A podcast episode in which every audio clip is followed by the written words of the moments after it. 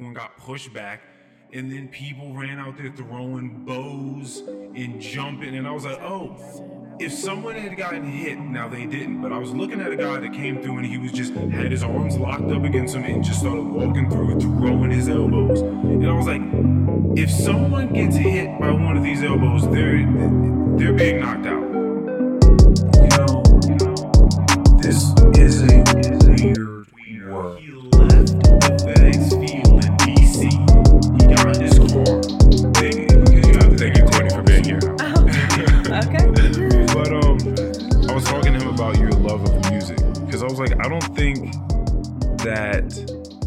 speak to people often and we you get on the topic of music, a lot of the times it's like, oh, what kind of music do you listen to? And then if you say a genre that they're not adept with at all, like they they it's not in their wheelhouse at all. Like say I say classical, because a lot of people aren't gonna say classical, right? When they hear that term, that blanket statement, they're thinking immediately Mozart, Bach, fucking Vivaldi, you know, who, whoever else. But clearly, like if you understand music at all and understand the transference of things down generations and the evolution of music, like it, the contemporary classical music that you can find online or on Apple is is leagues away from what it once was. Like they're using I don't even know how exactly that happens, but I mean the technology, synthesizers, all sorts of interesting shit being put into the mix of it. But it sounds nothing like that old stuff. In the same way that any music that anyone listens to sounds completely different than the way that it did fucking 40 years ago, if it was around 40 years ago. Right. Um, And I feel like it takes a lot for people to find a portal, like find a way into a genre if they didn't grow up on it. Yeah. Because you have to try to figure out, okay, like what do you like? And then you have to try to figure out if you know the genre well enough, something that they can, something that will be an, an, an easy conduit for them to find their way in. Um, like, say, you love Young Thug. I do. So, so, Free him. so, hold on. a. Do we need to free him? Do, you, you're the, Uh, I need him um, to be free. for, for the music, for the music's sake. Yes. Do you do that for people that have violent crimes? Are you like free them so they can drop another mixtape? I mean, there is something that someone needed that they weren't getting, and they had to commit that crime. Like, Oh yeah. Oh, that's a that's a fact. Yeah, yeah, yeah. I've talked about that before. Like just most crimes being I, I don't have and you have. yeah. Yeah, that's pretty much it.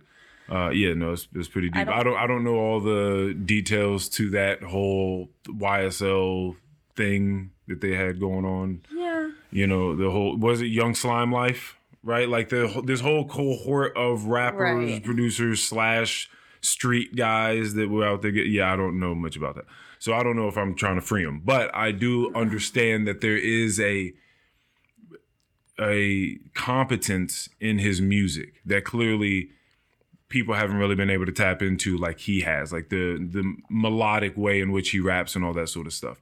And that may be a way that someone that doesn't usually listen to rap could get into rap if they loved the melodic ways in which someone could use their voice but wasn't really into super rapidy rap kendrick lamar j. Cole Right. super lyrical miracle type of stuff. Like so it, it's just it's just interesting but i feel like whatever needed to happen in order for you to open your mind to music that shit happened. And i want to know when did it happen? Like did you were you always into a lot of different types of music or did was there something that happened where you just opened your mind to more than just edm or rap or pop music or whatever? Um, I guess I think like when I was in undergrad, like I had just transferred to VCU, so I like hadn't really like found my social niche yet, and so going back to my dorm and just like chilling and listening to music, that was like the musicians almost became like friends for me is as dorky as that might sound but Right. um yeah so i feel like once I started like really like listening to music, because I feel like for a long time I just was like, oh yeah, Drake's on, whatever. Oh, Like, okay. So, okay. So you're just doing like top 50. Yeah. Whatever. Okay. yeah. And then I guess I just started, I like, I actually started listening to it and like spending time, like, okay, this is what I'm doing. I'm not just having it on on the background while I'm washing Mm. dishes or Oh, okay. like anything like i will like sit down and just be like okay i'm gonna put a record on and like just listen to it and and Mm. then once i started doing that then i started like reading about music and reading like music criticism and Mm. writers will be like drawing connections between artists and then from that then you can find more music Right. and then also like things like I know like I'm kind of weird about the algorithm, but um like Apple Music being like, "Oh, I think based on what you listen to, you should try this." And I like I'm very open to being like, "Okay." Even though it might be a little spoon-fed to me, but yeah, yeah, no, I think I mean, listen, fuck, if the algorithm's right, then the algorithm's right. Like if they get it, if they get it together, then then it's fine. Like I I don't have any issue with that. I'll I'll click on some stuff and just check it out and see if it's the case. Because sometimes you end up with some good shit. I usually, when it comes to books and music, get stuff from. No, I can't, I can't say that. A lot of it comes from people sending me stuff, like actual personal recommendations. That's that's a lot of things: films, books, music. But then there are other things where I'll be reading a book and there's like a book cited within that book, and then I might go get that book. right. Or you know, same thing with the films. It's like you know, this is what you watched last time. This is probably what you want to watch this time, and I'll look through those stuff. It's fucking good sometimes, man. It sucks. It's weird, but because it does put you in this small, like you know, every time you click on one of those things, like that that bubble gets smaller and smaller, and it's like these are the types of things that you're going to just see when you open up your YouTube account or your fucking Hulu account or whatever the account is, like your Instagram. Like it slowly gets smaller and smaller and more catered to you. So it's it's it's weird. But I think that one thing that they recommend when you're if you're trying to not get so caught up in like that bubble, your algorithmic bubble, is don't just click on the stuff, but type it in. Uh, Like yeah, because like that gives you more control over like what what it is. So yeah, just don't just click the things that they that they put up there. I don't know. It's weird. Okay, but and then and because you're also like this super avid, and I believe you still are, like fucking festival goer. oh yeah. yeah, that's and so it's. I- I don't know why, but it's never really felt that enticing to me. My friend and I, one, were just talking about mosh pits earlier. Now I have to assume that you've seen at least one.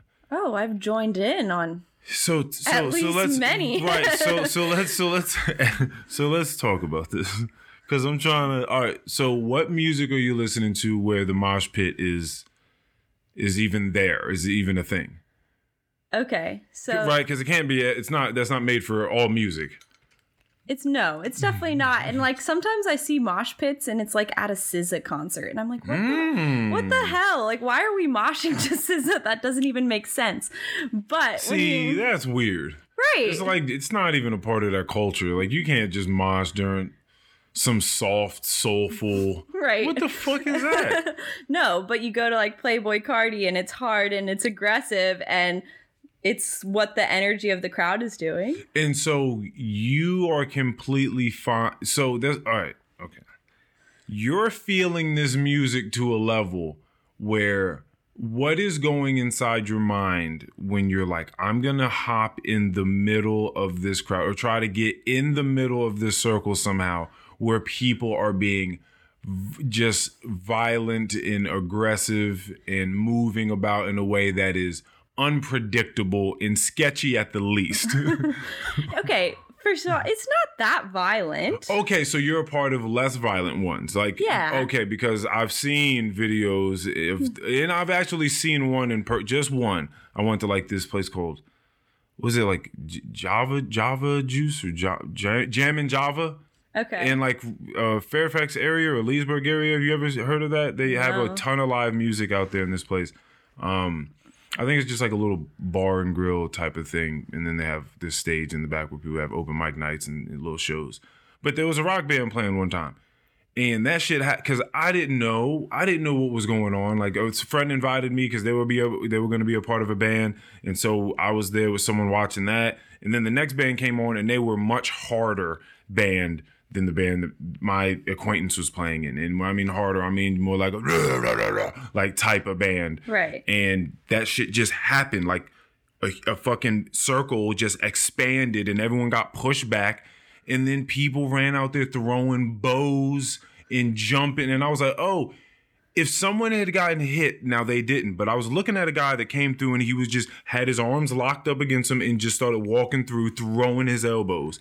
And I was like, if someone gets hit by one of these elbows, they're they're being knocked out. They're getting knocked out easily, yeah. easily, right? And I know that there are things that are way harder and way more intense than that shit that I saw a fucking j- Jammin Java and Leesburg. You know what I mean? So that's what I'm saying is that there's a certain there's music for every different type of energy that exists out there, right? Yeah. And people are trying to find new ways of doing all of them, like yeah. nuanced ways. I'm just trying to figure out because I haven't felt what it's like for someone to want to run into that thing and fight, but fight in some controlled sort of way. I guess it's just like kind of like just kind of letting the crowd wash over you, letting the music wash over you, and just like mm. letting your body do what, what it does. Letting it wash over you. That's okay. That's a good way of putting it. Yeah, because you're you're a very vibey person. Yeah. So I could easily see that makes sense that you would even say that. let the crowd wash over you, let the music wash over you, and let your body do what it does. what was the last one you went to? The last. That's like a festival or concert. Um, the last concert I went to, I went to like an EDM show for my birthday, and honestly, I'm like, maybe I'm growing or something, but Uh-oh. I was like, I feel like I'm too old to be here. Because I am sitting there and, you know, I had like smoked a little weed, yeah. maybe had like a beer or two. Like, I was not like trying to get out of my mind. I was just trying to like chill, Relax. listen to the music, like whatever. And I'm just like surrounded by people just like absolutely obliterated, like completely fucked out of their minds. And I'm like, okay, like, do I really want to be hanging out with all of these like 20 year olds rolling Molly? Like, I don't know. I don't know if that's like my scene as much anymore. Oh wow! Again, see, so this is uh, kind of like what made me smile and laugh when you came here and we were walking up the steps together. Is like you know someone and it's like a snapshot in time, right? You know, and then and then again, I we we spoke. We went out to eat. Uh, we said a year and a half ago. Yeah. And before that year and a half, I had been living in Richmond. Yeah, you had been living in Richmond, right? I went down there to see you years ago, but again, it was all. It's very far and few between that we see each other. But I've always known you to be this person that just loved going to these places and doing all of these things that you're talking about, and then now to to again see the the person again and now you're finally just like yeah you know i just and even and even now it's still just like kind of like a question mark. Like you're still getting to the point you haven't even truly answered it for yourself but you're thinking yeah i don't know. I don't really think it's for me anymore. And it's funny because that's what time does. Yeah i guess it just depends on the artist too. Like if i'm going to a show where it's like an indie rock show or something mm. and like you can actually like feel the emotions of the artist and mm. everybody's just there to like listen to the music then that's like a very different scene than like going to an oh. EDM show where everyone's there to do drugs and get fucked up. Yeah, that's a fact. Uh, I was having this conversation with a very near and dear uh, love of mine, and we were talking about. Do you know now? Well, maybe you do, maybe you don't these weed distributing companies, like such that are in DC, if you purchase from them, they have, first of all, let me just state how grateful I am because when I was growing up, dealing with like Drug dealers suck. oh my god, they were the worst. Like you got there. There are always these sketchy guys, and sometimes they do have it, and sometimes they don't have it, and sometimes you're waiting on them to come out of their house for 20 minutes, or you're waiting in some sketchy part of town, and you're like. Why are we here? Police officers must know about this place. Why don't we go to like a normal place where people are? I feel like it'd be much more inconspicuous and a conspicuous place. Like it was just it was weird working with them.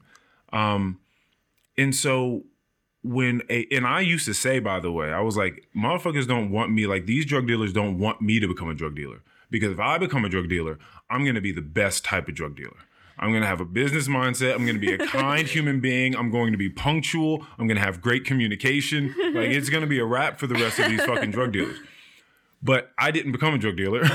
Good. but the people that are now coming out in these decriminalized, you know, legalized states in provinces and selling in a grace in a graceful way.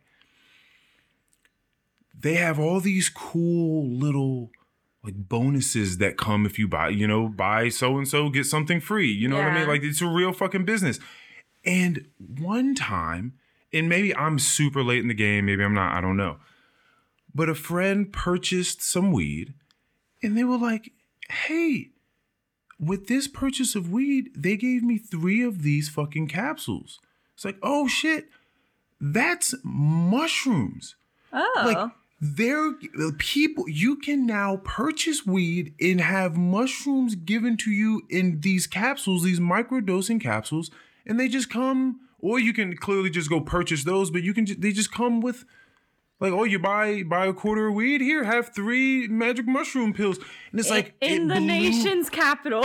it blew my mind. I'm like, holy fuck, like that's where we are today. Like I just got mushrooms for free from a company like that.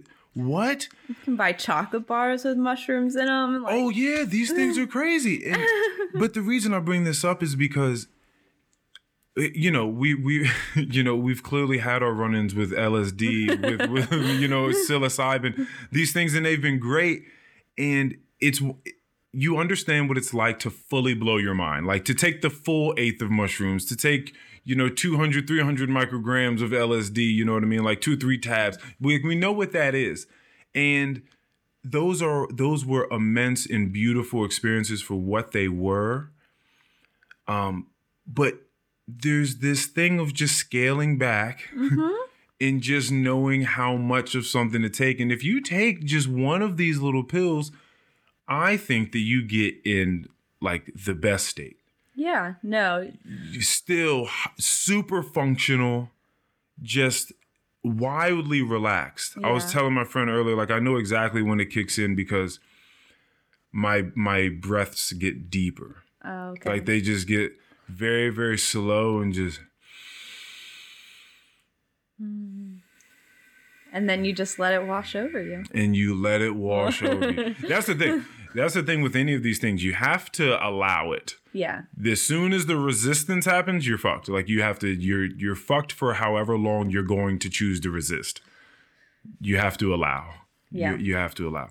But um yeah so that's why i brought that up. It's just so crazy that that comes that way but that's all you're stating is maybe i don't need to be at this concert completely blasted with these kids maybe i do a more adult version of that Yes. like it would have sucked if like jay-z never made music about his marriage and becoming a father in real estate and Yeah. business deals. Like I don't want to hear you at age 50 making music like you were when you were 25. Like things have to evolve. You can still be you. It just it's a it just looks different now. for some people.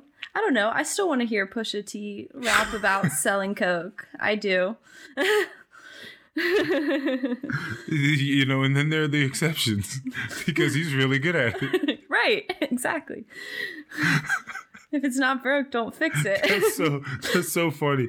He just keeps coming. It's so mm. that is so wild to me. Like this one guy you know, regardless of what his real level of participation in the drug world was, makes these songs about pushing cocaine. And it's roughly every single song that he's ever made. Much, yeah. I mean, if it's not that, it's still stuntastic. It's still like I'm I'm riding in a nice car and flashing money. Like it's going to be about either or.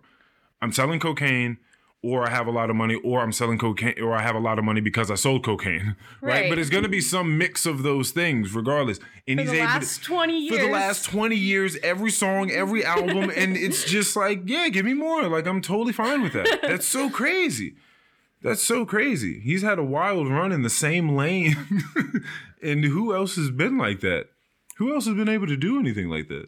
Like even Drake. Drake's had this wild run, but Drake, he's touched so many different fucking things. He's in uh fucking Latino music, you know, like fucking Yeah. Latin music with fucking Romeo Santos and what the fuck? He's wait, he's done some obscure stuff. He's done stuff with Lenny Kravitz before. Yeah. Clearly the Afro beats wave, R and B, rap. Like he's just been he's been all over the place. But that's what he's had to do. Pop, just regular pop ass music.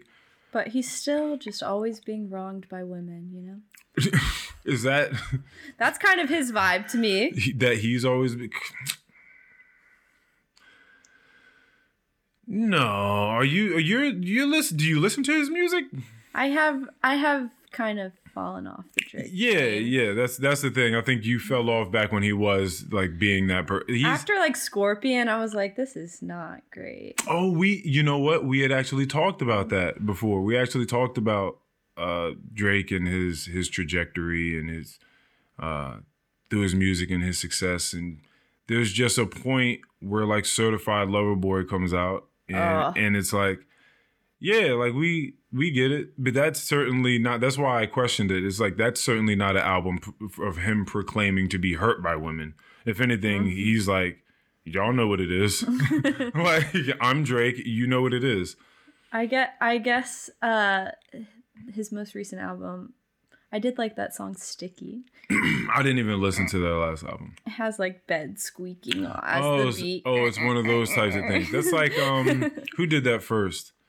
Um, someone did that for uh, oh, what it is? Oh, oh what's uh, who who did that song? that damn, what fuck? Is, I'm gonna. Someone's gonna be like, how the fuck did you not come up with the name of that song? I think the song may have been by Crime Mob. Yeah, yeah. Okay, at least I got that. For Okay. whoever's listening and, and wants to criticize me on that one, I believe that it's at least Crime Mob. Damn, I fucking forgot what the name is. Oh, I think it's called Some Cut. Some cut. Yeah. yeah. Hold on. You don't ever remember hearing Some Cut before? No, I've definitely heard that song. Oh, okay. Didn't Uh, yeah, because I, be- I believe just I just don't want to give this to Drake. Uh, you know this uh idea of using uh, a squeaky bed to. Oh fuck! it, I can't find it right now. Some cut. Um, do you still do the podcast Will you honestly like I Trillville? Oh, there we go. You don't? Do you remember this at all? I feel Oh, hold on a second. Uh, yes, I've definitely heard this song. Okay. Um Yes. Yeah, yeah, Yeah, yeah. yeah, yeah, yeah. Okay. Um, yeah. Do you still do that podcast with your friend about music?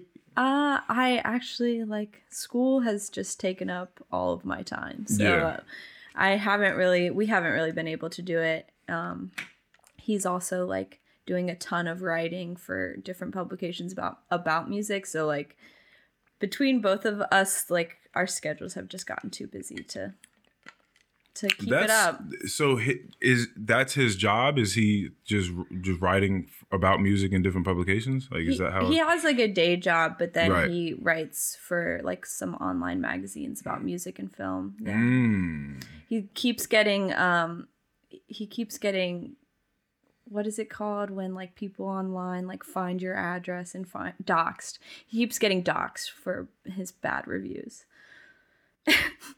Wait, so once they find the place, then what happens? They just send like they just like post about him online and like post his address. damn. Like it's happened to him multiple times. People are re- like stan armies are crazy. Damn. wow. That's crazy. That's kind of wild, especially to not be because he's not writing for like a wildly large publication. No. That's what I'm saying. So it's even crazy just on a like a local or semi-local level where people will find the fact that you had criticized one of their favorite artists or something like that Right. in some way that they found was distasteful and then now they're putting your address out yeah. so people can possibly find you Eh, or, what, do- are they, or- what are they gonna do? or Like, so- so- oh my god, you you wrote horrible. You wrote I- bad things about my know, favorite artist. Like what? what but that's that's what cares? but that's the thing that's what's wild is like because what is the motivation behind putting the address out there like you clearly you're just like here's the address and whatever happens happens right? pretty much is what you're saying yeah. that's pretty crazy That's because someone wrote something about an artist that you like that's fucking insane yeah. That's crazy. That's That's, insane. like yeah, like you got to take that in consideration. Like that is insane. You don't know just putting someone's address out. Like you can just have a different opinion than the author. Wow. Like yeah. Jeez. And I mean, I could also imagine that. I mean, I, I don't know your friend. I think I listened to an episode that you guys did before, and he doesn't. se- It doesn't seem like he's just slamming artists. Like he's. I'm certain he. This is something a friend of mine used to say about ESPN. He he is a huge football fan, like Dallas Cowboys all the way, but he would really dislike that you would have these two sports news anchors that are supposed to cover everything through the fucking hockey, soccer, basketball, Olympics, boxing. It's like in order for you to really speak about any of these things, you have to really be a part of any one or maybe two of these leagues. You can't cover all sports. You cannot know all of that. Even if you're the hugest sports analyst with a bunch of fucking people beneath you that just do all the real research and get hand you papers, mm-hmm. it's too much data to try to take in and make real solid inferences about uh, you know for so many different disciplines. And i think it's the same thing. I could imagine that whomever he is critiquing he listens to or has some sort of understanding about their music their discography their history. Yeah. and he's not just completely talking out of his ass. No, he's he's always like and even if it is like an artist that he like regularly listens to, before he writes the review, he goes back through their discography, listens to a bunch of different stuff. Then the album that he is reviewing, he listens to it like 3 times in a row, That's back to back. that's dedication yeah. So he's like he's really listening to it before he's writing these critiques and like people don't give a shit They're and like, it's not like he- you it, it's not like he's like wow, this artist fucking sucks. Yeah, well, yeah, because that's not that's terrible writing. yeah yeah no he's and he's always also like trying to find good parts of the album he always Mm. includes like they did this well but this all of this other stuff could have been better Mm. so i don't know people are people are nuts Wow. yeah, I've I've thought long and hard about this sweet spot that I feel like people or I would want to be in, um, doing anything publicly, and there definitely just like is a too big, like too much attention and eyes on you. Because this because he's just writing for a fucking website, you know, about music. And he's getting slandered and doxxed and all this other this this weird shit. But imagine if he was I mean, if he was writing for like Complex magazine. or like pitchfork or Yeah, something yeah, something huge, you know, like what would it be then? Like what level of threats would he get then? i don't know It's crazy. That's so crazy. Getting threats or, or anything even remotely threat adjacent. Just writing opinions about music right that has come out and in thorough, objective. Well, I mean, subjective it has to be to a degree, but still, but just but thorough and not just completely unsubstantiated right ideas. That's crazy. if i read it like i would never read a critique of an artist that I really loved and be like, wow, fuck that author. like, what? like, I would just be like, damn, their opinion, they have their opinion and I have mine. So. Yeah, I would just have to. I would. I would. That's why I like talking to people because it's it's a good way of if you can get out of your own way and just like listen to someone else. It's a good way of getting the fuck out of your own head and like, Yeah. getting another perspective and like allowing that to give you some equilibrium. Like, let me bounce. Okay, like you just said that. I didn't think of that before. Maybe I should think about it now. Let me or let me ask you more questions as to how you got to that conclusion, and maybe that'll help me with, you know, whatever my current stance on it is. Like whether I need to sort of refine it or it just needs to stay exactly the same, or if I need to change it completely. Yeah, I think that that's that's super necessary. You absolutely need that. Yeah. Yeah, yeah, that's weird. That's weird. I I I, I would love to.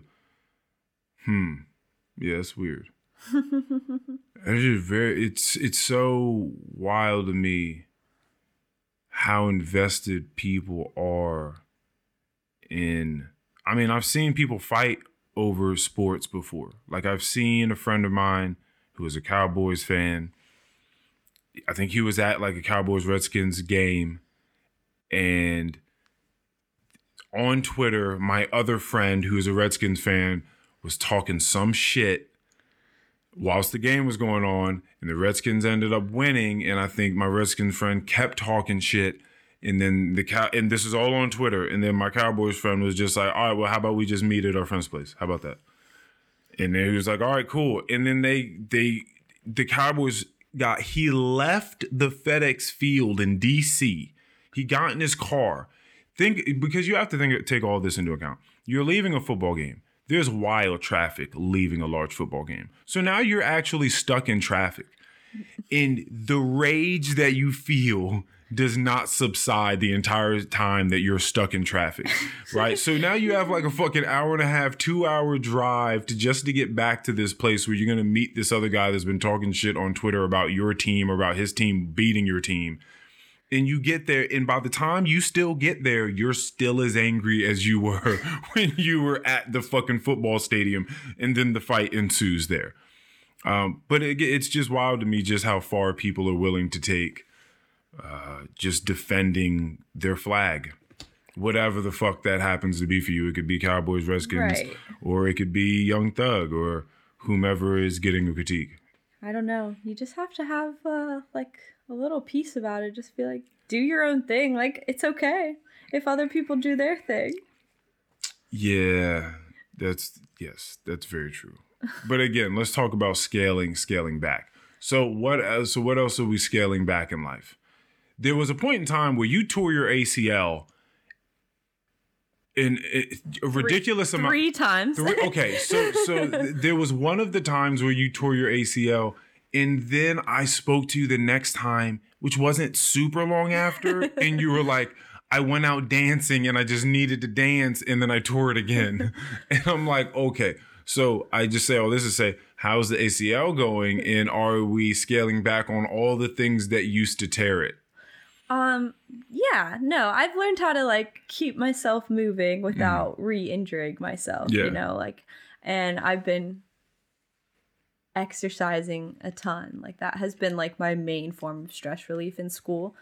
Like Mm. basically I finish class, I always have my gym bag with me. I go straight to the gym and then I know when I get home, okay, I've relax I like I can relax and like just study and do my work and I don't have anything like hanging over me, you know? Yeah. But in general, like I don't know, I've learned that how important sleep is. Congratulations. Like I don't like to wake up feeling like crap. Congratulations, man! It's so funny when it happens. It always. It, it, some people just get there differently. They just they they get there. Sometimes it's by accident. Like you fall asleep in some state that you didn't normally before, and you realize how great it was, and then you wake up and you're like, oh fuck, I need to try to do that again. I need to try to like duplicate that experience. Right. Okay, all right. So how'd you how'd you figure that out? Was it just like the partying, and it was just like, man, this shit just does not feel good after a point in time, or Also just like I think like basically being in school just kind of turned a lot of things around for me. Um, but it's like when I wake up, I have to get to class. I have to be like focused and ready. Mhm. And like if I am staying up late trying to study or something, like that's gonna ruin my next day of studying. That's gonna ruin my next day of class. I'm not gonna get that information that I need. Mm. Um, so you know, I'm pretty strict about my bedtime these days. Yeah. And like even on the weekends, I'm like, yeah, but I want to like wake up and like go to the gym and like study. So I'm, you know, that saying that's like nothing good happens after 2 a.m. I'm like nothing good happens after like 11:30 p.m. I would say. Shit, I, I, I scale that shit back. I just say that there's nothing for me after like 9:30 p.m. like there's just at that point in time, I'm not doing anything uh, that I need to be doing. Like I can just I can go to sleep at that point in time. Like I, I should have been winding down and getting ready to go into sleep. There's Right. nothing I really need to accomplish after 9:30 p.m. Especially when I wake up at like four o'clock in the morning. Oof, That's a yeah. There's nothing for me after 9:30. There's nothing waiting for me. no. There's no one I need to talk to. My stretching ought to be out of the way. Whatever reading I'm doing, whatever meditating I'm doing, that ought to be out of the way. I'm going to sleep. I'm done. Yeah. Like my friend, uh, my roommate, there were two things I think that he had done. And he was just like, man, I can't believe like I wasn't doing this before.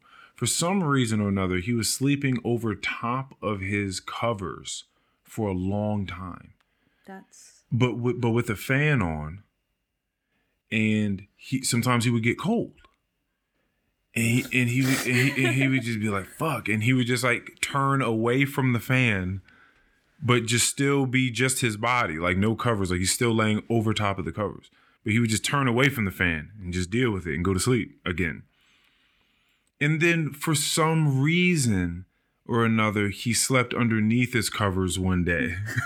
I know this sounds crazy, but he slept underneath his covers and he was like, Whoa, that made a huge fucking difference that I slept underneath. It was like the perfect balance between warm and cold with the, and I was like, congratulations. However, it comes to you, however, you figure out that sleep is important in whatever like small steps you need to make to get better sleep, I congratulate people because that shit is fucking important. Yeah, I well, I also like I'm been super anxious with school and like sometimes when I lay down to go to bed, I'm like, okay, tomorrow I have to do this and this and this. Oh, ooh. And I'm like I have a really hard time like getting out of my head sometimes for sleep. And honestly, I like talked to my doctor about it and gave me some sleeping medicine and I Oh, yeah? yeah, and oh, it- nice. it's like honest it's changed my life, I would say. oh, very, very nice. What what is it? And have and did you ever just try like edibles? And did that not like Uh, like indica based edibles or anything like that? I feel like if I smoke right before I go to sleep, I don't No, no, no, no. I legitimately mean don't smoke. I'm talking literally just like itty bitty gummies that could be like five milligrams or ten milligrams. That's what I mean. Yeah, I don't. I feel like it. I don't get restful sleep. With, Okay. With weed, Okay. it's like I can use it to relax, but like it's not necessarily going to like knock me out or something. And then Mm. melatonin wasn't working. I was wait. I was still waking up multiple times a night. And so he, it's it's trazodone. It's like a SSRI actually, but like it's not a very good antidepressant and it's a good sleeping aid. That's Yeah. what they said. Okay. Um, That's funny. but I like and I don't take it every day. I only take it when I'm like I need a deep sleep. Is is that uh that saying that they give it that it's not a good antidepressant, but it's a good sleep aid? Do you think that became a thing because the drug came along as as an antidepressant, but it turned out to just be a better sleeping aid than Yeah. that? So they kind of moved on from that. So if you Yeah. so for antidepressant, they would probably wouldn't normally give that out, but it just kind of morphed into like actually this is a better sleeping aid than it is an antidepressant. Like let's just use it Yeah. primarily for that. Yeah, and lots of different drugs have like their off-label use, so it was just it's like one of Mm, those. yeah. Right, right. Off label use. That would make sense. That's interesting. All right, so what's the like main form of physical therapy that you do to keep your ACL from not snapping? Like what do you Well, so I have been getting like pretty into weightlifting and like basically just keeping my quads, hamstrings, and hips like really strong. Like mm-hmm. I have not had any issues with my knee at all. I've even like started running a little bit and like no issues. So I I think like just like strengthening those muscles has really like it kind of like holds my knee in place if that makes Mhm, sense yeah. because the because i like currently have a torn acl there's nothing holding it to my knee together Right.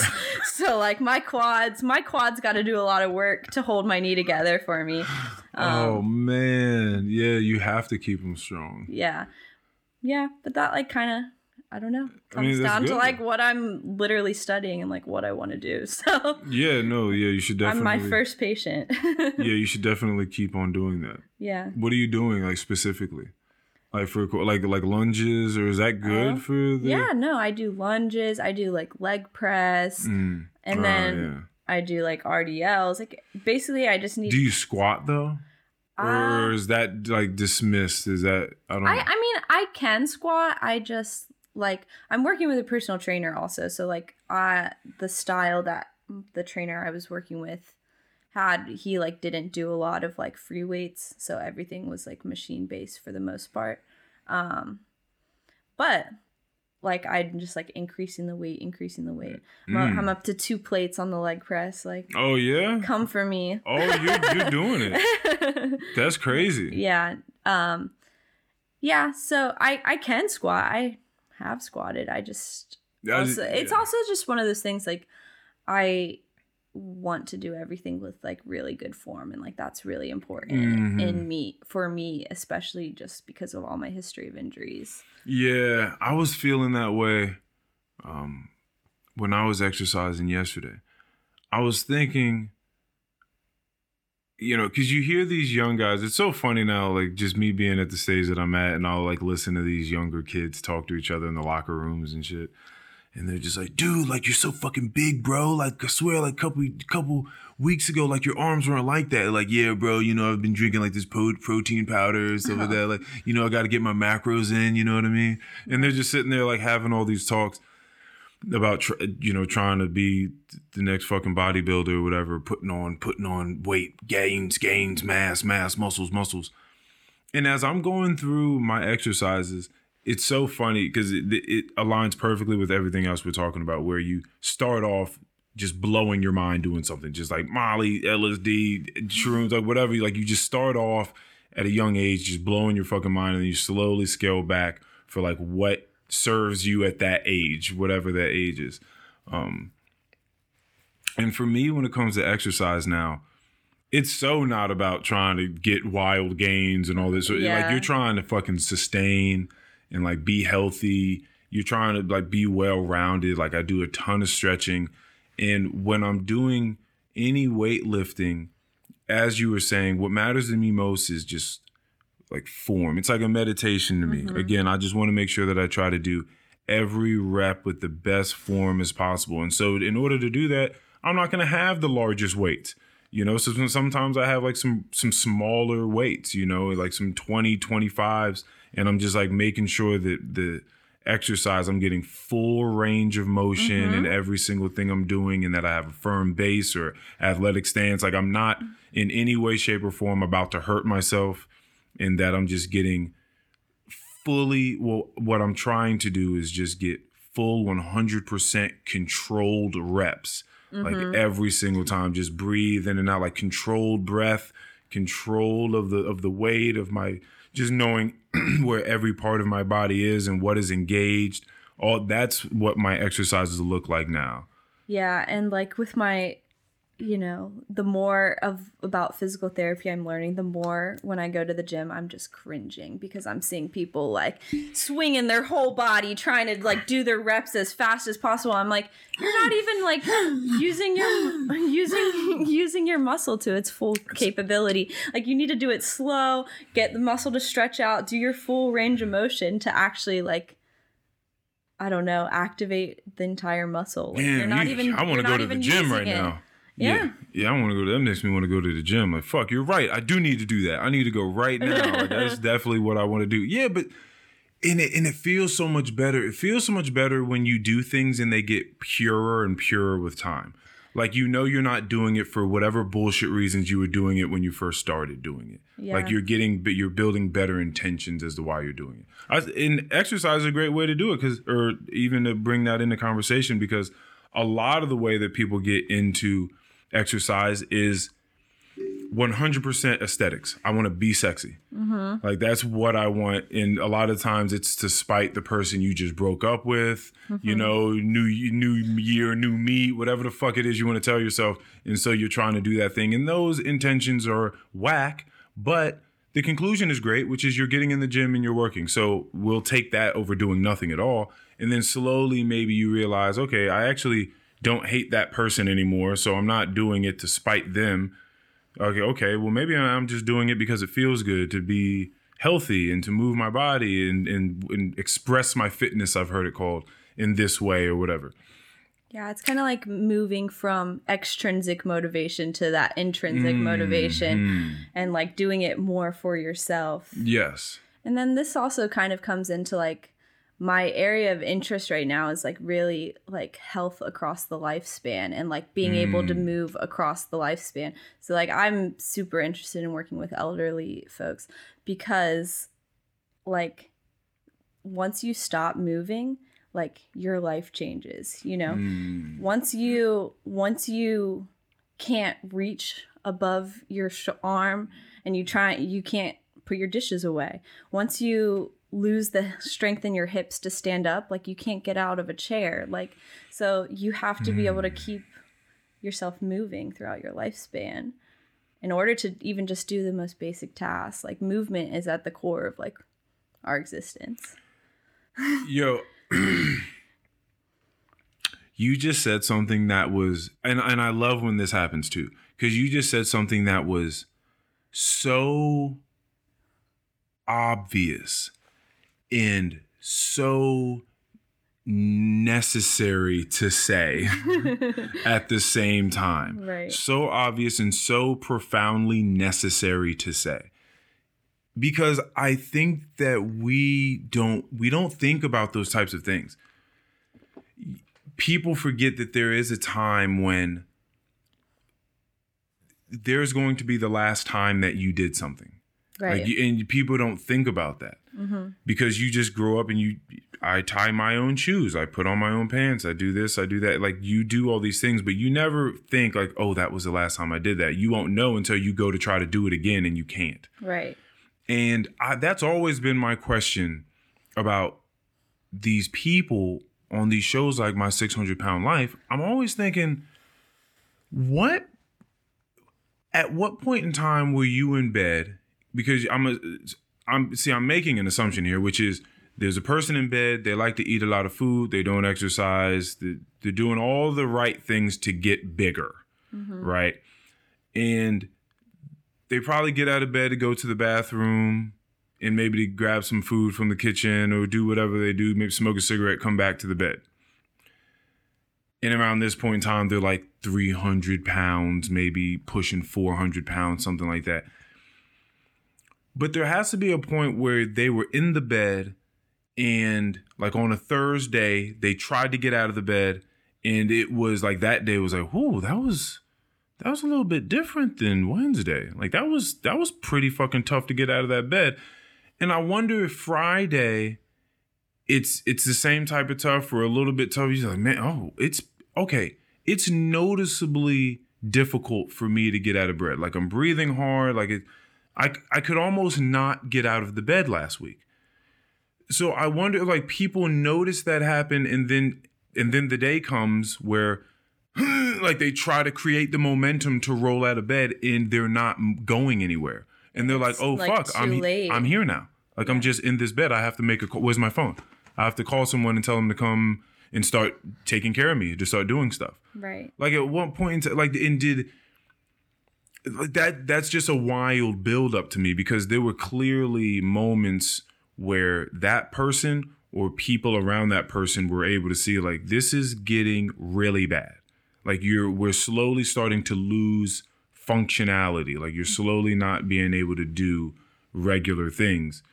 Um, I thought about that when I was I just took a trip to Maui Mm-hmm. and on the airplane Oh, I'm jealous. First of all. so beautiful. I'll show you pictures and stuff. But it was on the airplane. I was like, wait a second. How do people get places if they're a certain size? And I knew that like some years ago, I think that they they made it so you legit would have to purchase multiple plane tickets if you were a certain size and you were going to be like spilling over into other people's because you've been on a plane. There's not room for super large people to be walking down the aisle and small people. Hey, that's what I'm saying. So like, there's just I'm like, how do you, wait? So can you just not travel by plane? Like what? Like what has to happen here? And then I would go into the bathroom. I'm like, there's no way. oh yeah. Like there's no even if you did get on this plane, you're not going to the bathroom. Like you're not getting into this small ass room back here. the door is just like It's- even like the door. It's like a it's a wide. closet door. Yeah. Mm-hmm. It's a it is a closet. That's a real wash closet. yeah. like you're not you're not getting into that thing Yeah. so it's it's that is very very weird but as you said uh, or as i said about what you said that is so obvious and so necessary yeah. to say that you're right there are just these things that you take for granted like putting away dishes putting that box of cereal up on the top of the fridge. Right. like you know squatting down to pick something up. Like you can't do you start to lose those things. Fuck that's crazy. See i need to stretch too. Ooh, you see you make you make me want these conversations make me want to take care of myself. Oh, like oh my fucking gosh man. Yeah. so what do you um what what else do you do to try to take are you into massages? Do you get massages at all? I I don't get massages. do you like them I do. okay Yeah. okay Yeah, but I mean, like last semester I was taking orthopedics, so we were learning all of those different like strategies to help keep your bones and your joints moving well. okay Um so my classmates and I were always like, "Hey, can you crack my neck really quick? can Oh. you?" Yeah, so we all like basically we all like to practice on each other. and I was about to say, and you all can just do that for each other. Just Yeah. like, wow, that's a wild team. yeah. Whoa.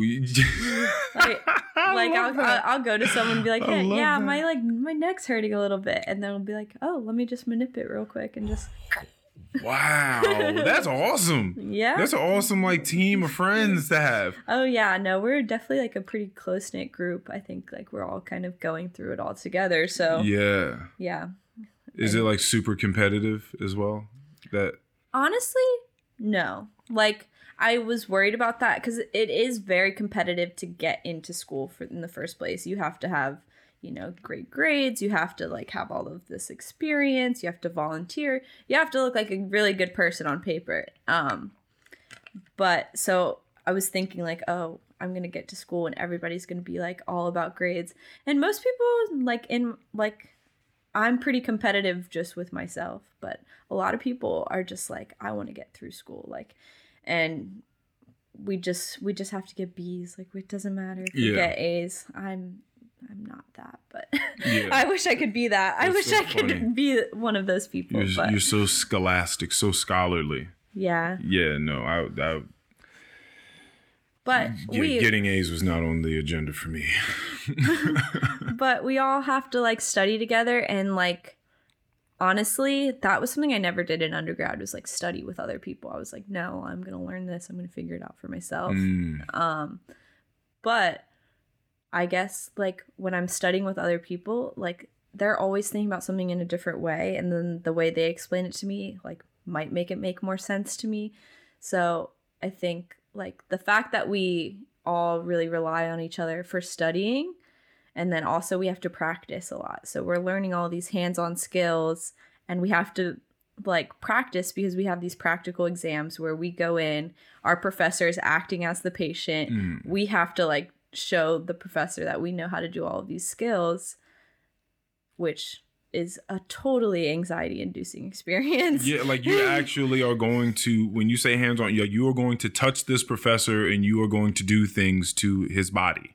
Yes, and then the professor is like writing notes while you're doing it. And like, yeah. Um, so like we are we all have to practice for those assessments together too. And so like that has kind of like broken down any like walls of competitiveness that like we had. Um, because we all like kind of need each other to like get through it. That's this- awesome though. yeah. Yeah, no. Practicals are terrifying though. I actually recently failed my first practical. Why so? What, what was what was the issue? Um well, I was first of all, I was like very nervous and my professor is pregnant, so she brought in a substitute. Okay. And I didn't know this substitute. Like this substitute doesn't work in my program. I've never had her as a teacher. Like she just was this random person. Caught you off guard. So it caught me off guard and I just I made a bunch of little mistakes and that like wound up with me failing it. But then I got to like redo it and passed with flying colors. Oh, So, okay, okay, like, okay. It was but like that like failing a practical, like that hasn't happened to me in school. I haven't failed an exam. I haven't failed a practical. I've gotten A's on everything. So like this first failure, like I was I I don't know. I was pretty upset You, with you, you myself. were like fucked up. I yeah. t- I took it pretty hard, but yeah. It yeah. I don't know. And then afterwards, you just you took the critique that they gave you. I'm assuming, and then you went and you worked on it and you learned about it, and then you came back and you passed. Right. Boom. Yeah. And I went to my professor's office like before I had to redo it and just like spoke to her about it and she was like this is all like a learning experience. Like we know that these practicals when you go treat an actual patient, you're going to be fine. I just want to make sure that you have learned from this experience. Yeah. So, Yeah. it was like the faculty is like pretty supportive and like helpful in the, in that way. Well, I'm just glad that you and your peers were able to come together in the in the helpful way that you guys have because you explained it like it's it's difficult, but we're all there, so we could all eat clearly just use each other's minds to help us get to the point that we're all trying to get to. But then what's funny is you could easily see it being the complete opposite, and it's well, we're all trying to get to this place, and they could have, you know, a, more of a I don't know more competitive and famine sort of mentality where it's like there's only enough for me like i don't want to help this other person succeed. Like that is another way that it could go Yeah. you know what i mean and, and stuff like that. But i'm glad that that wasn't even because you said there was some competitive edge. So you said that you guys helping each other out cut out whatever competitive sort of uh, feelings or sense may have been there prior to that. I think like so you had felt some yeah. competition at some point in time. Well, I think like also like when we first started school, like I can't speak for my peers, but I was like super anxious. I was like, this is a totally different social environment than I've been in. It's like when I was living in Richmond, I was, you know, in food and beverage industry and Right. like that social environment is very different than being in grad school where we're all like trying to like push each other and learn. Um, so I was very anxious and I was very just like, okay, I'm gonna just do my own thing. And then I had my first exam, and then I was like, oh shit, we need to come together guys we got it We got to work. We got to work on this together, guys. Yeah. So what's been the most? So since you're most interested in the longevity of uh, mobility, right? Like through through the lifespan, you said, what has been, I don't know, one of the most remarkable things that you've learned in in that endeavor, uh, and what like what would you tell people to do? So, I guess basically, okay, so this semester I'm taking a class in acute care, and that's about working with people that are in the hospital. Mm. So, like, you're seeing this person on their worst day, you know?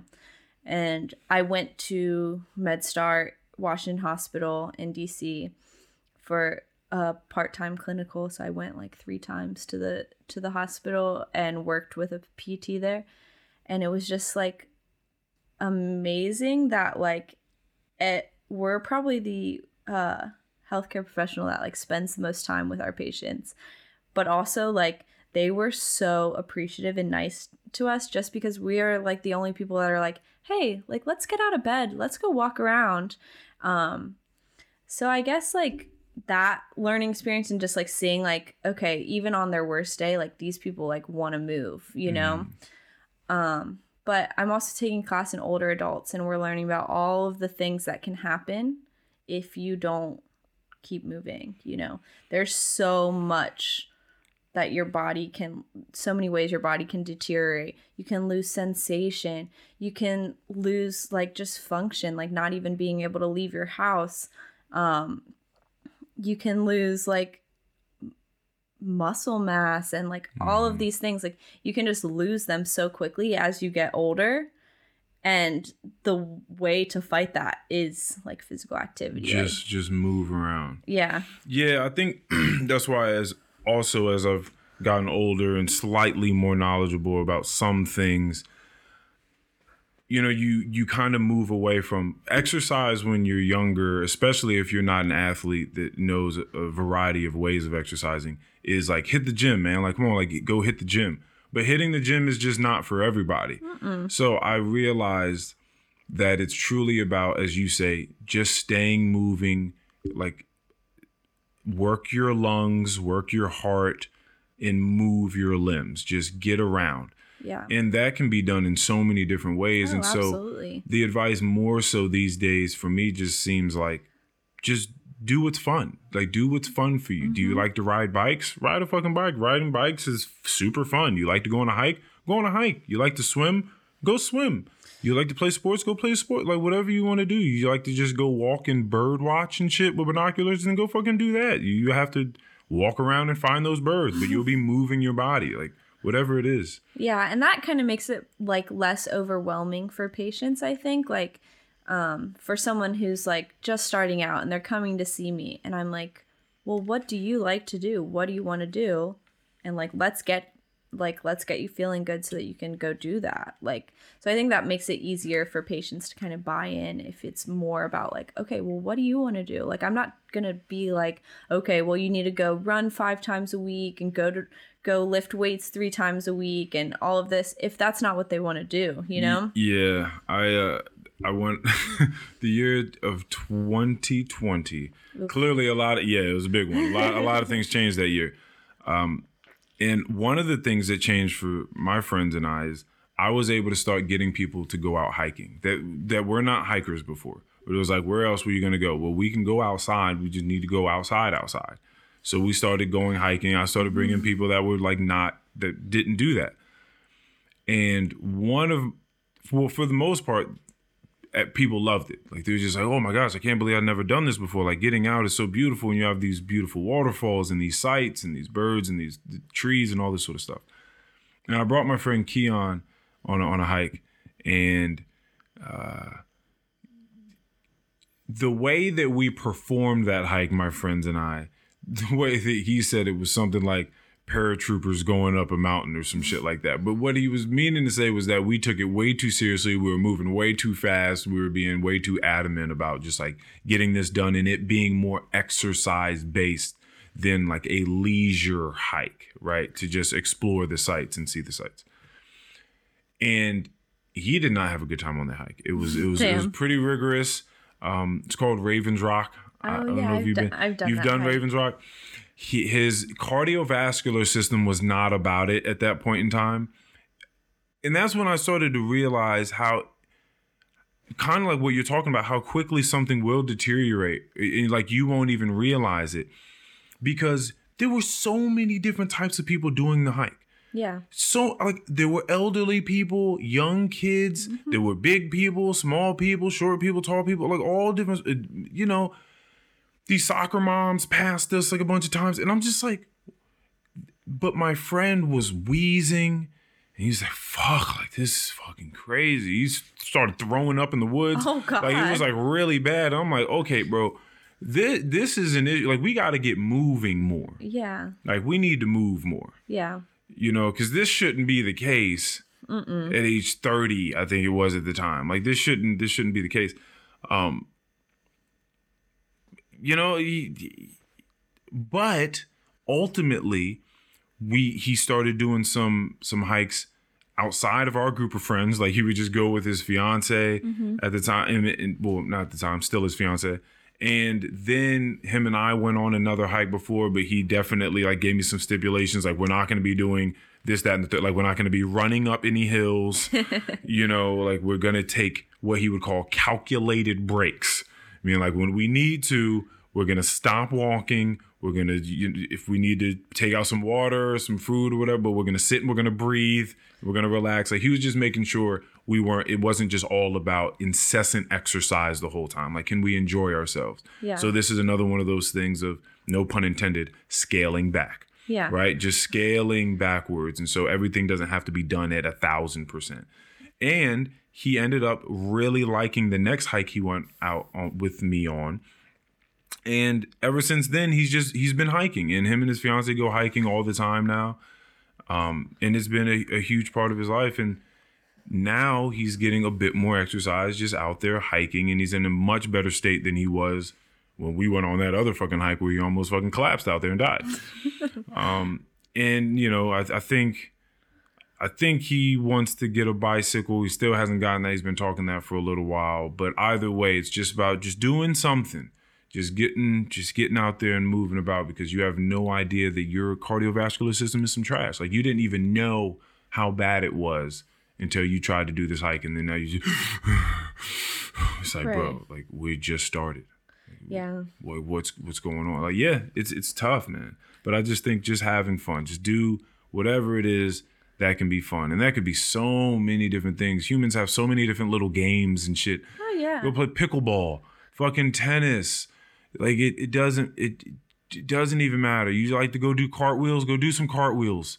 Like it's literally anything. Just move. Right. Just fucking move. Play VR like the dancing games V- on oh, VR. V- Dance Dance Revolution or VR. Do yeah, do that. They get to moving. yeah. They must burn wild calories oh yeah. I going on tour on Dance Dance Revolution.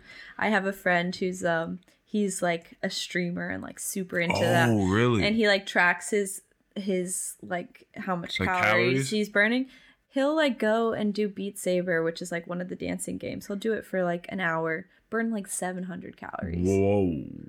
and it's fun Wait, and he's but how like does he how does he track it though? He uses like one of those like heart rate monitor Oh like shit! oh, like he's really he's really tracking it. He's, not like not the watches because the watches are wildly inaccurate but the- Yeah, I had asked someone that works on uh, the technology, like all this sort of, you know, uh, heart rate, calorie burning technology, whether it be in the watch or in the strap or whatever. And I asked him about just how badly the watches actually track. And I think he said it's something, he said, just to be generous, I think he said it's like, like easily 15 to 25% off or something like that. I'm like, well, that's that's pretty substantial, but you can also just do some quick math and be like, okay, listen, if this thing says that I burned like you know, 100 calories in the past 30 minutes, yeah then I know like what I need to take off. Like let's just say that I really burned like 65, 75. yeah Something like that, just to be generous.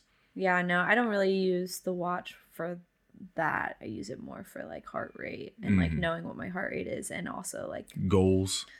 Do you have like your goal rings oh, yeah, and stuff? yeah gotta get 10000 steps a day Oh, really? yeah that's the goal You how does that do you do it yeah often? yeah if and if if it's like 6 p.m and i'm only at like 6000 s- steps i'm like all right i'm gonna go take like a quick 30 minute walk around the neighborhood Nice. yeah, that's um something that people don't think about when it comes to their jobs. Like there's everything is so multifaceted. Like your job, if you work at a job where you don't move mm-hmm. and you spend eight hours a day there, five days a week, Just maybe sometimes six, and you just sit down.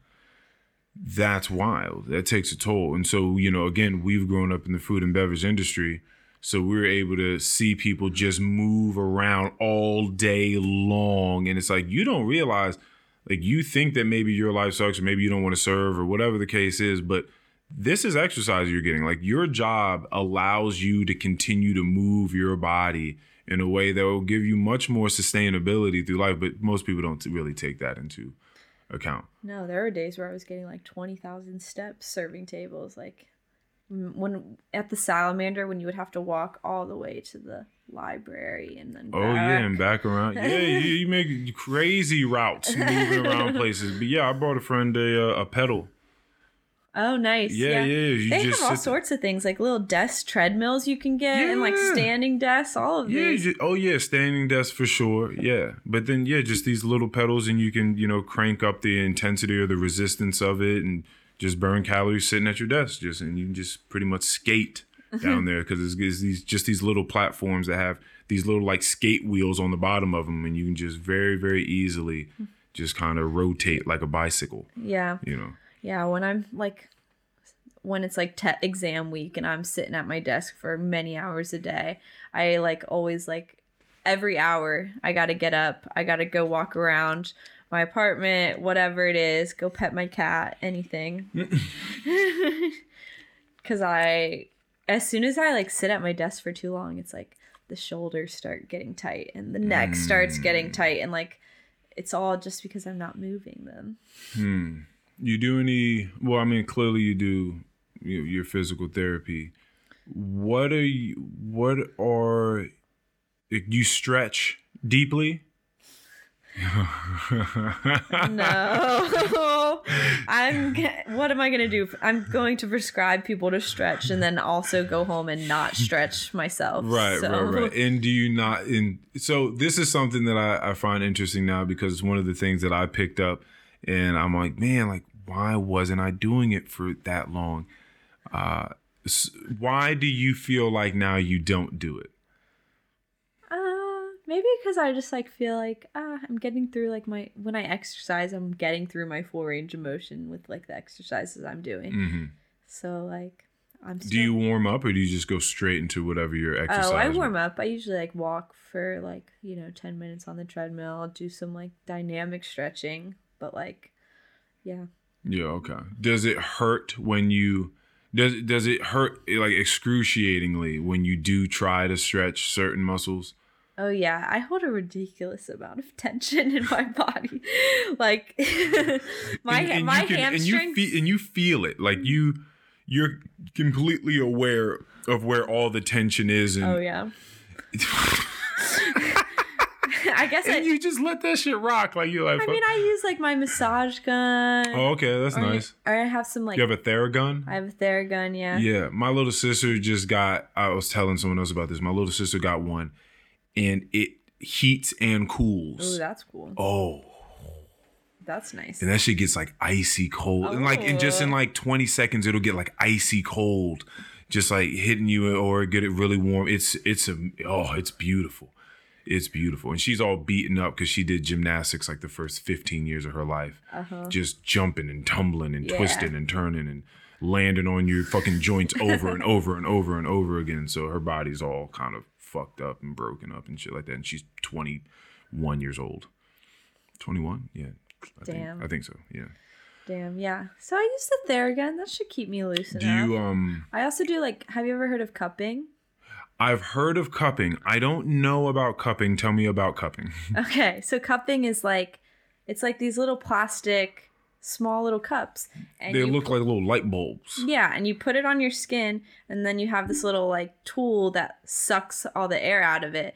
It's basically to like you you know about fascia and like how fascia like holds your muscles together. I don't.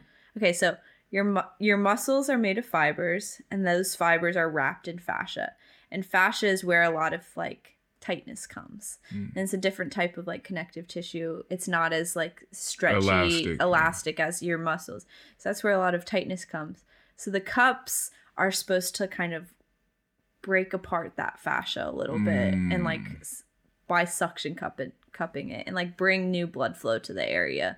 Okay, so so putting the cup on you and so it's like a twisting motion that kind of like It's no, it's like you just like kind of place it on you, and then there's a tool that like okay sucks, that sucks the that air. sucks air out of it and then so air is then leaving that top sort of layer like that's over top of your muscles the fascia you're calling it and so because oxygen is is being taken out it's creating like new blood flow in Mm-hmm. and so okay and so that is loosening it You what you're saying? Yeah, because sometimes the fascia can get adhered to the muscle fibers. Okay. And so then it's kind of like separating the fascia from the muscle fibers so that the fibers can move better. Oh wow. Wow. Okay. And where do you get that done? Just anywhere literally You on can, your you can do it on like your surface. yeah, any tight muscles. So Mm. I do it to myself. Like And I, and I- you have felt the how long before you feel like a change? And So- what does that change feel like? So I will like put it on there, and at first it's like pretty painful. It's like, oh god, like this is Really? really tight. And then Ooh. as the muscle starts to relax and the fascia starts to like relax, it usually takes like five ten minutes. You leave it on there mm. for like five ten minutes. The muscle starts to relax, and then you feel good. Okay. But you get It just feels like relief. Yeah, Okay. it just like feels like okay, this is this was like a knotted up. This was really Right. tight, and then it's just like unraveling. ooh. Like a cramp slowly leaving you. Just like ah, ah, ah, ah, okay, okay, okay. Yeah, Yeah. Well, yeah. Again, I've I've sort of felt that with you talking about the knot is when you're getting a massage from a Yeah. masseuse and they they're like got their elbow in your neck and they find a knot and then they just sit and you know when they find one because Uh. they just sit there and just roll it out with their elbow or their forearm and you're like oh fuck this hurts yeah, but it's so necessary. Like I need you to keep going. You know what I mean? Until it just slowly, slowly rolls out. Oh God, I love massages. I fucking love them. Have you ever heard of um dry needling? No. Okay, so dry needling, they take like acupuncture needles Okay.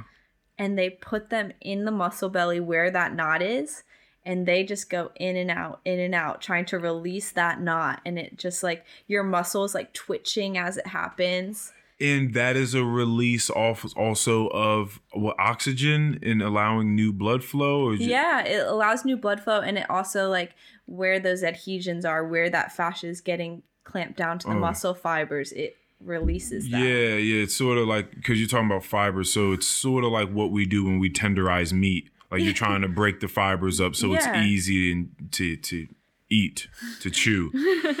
oh man, yeah. I mean that's all we are. We're just a big meat sack. Like we're just walking around just as meat.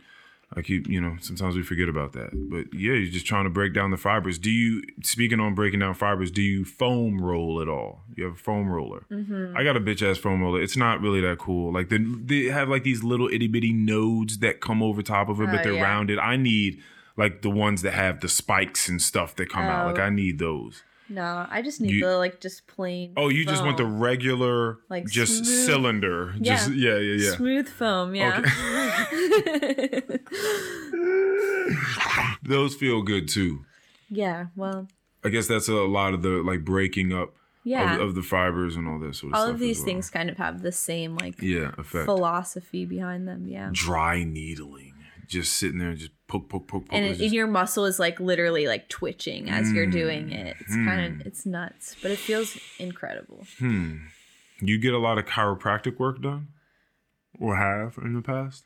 I haven't done, I haven't had one procedure. Okay, so no. And there's something about chiropractic and physical therapy where like we kind of just have different philosophies. Mm. So it's like I don't necessarily believe in chiropractic as oh, much. wow. That's so funny.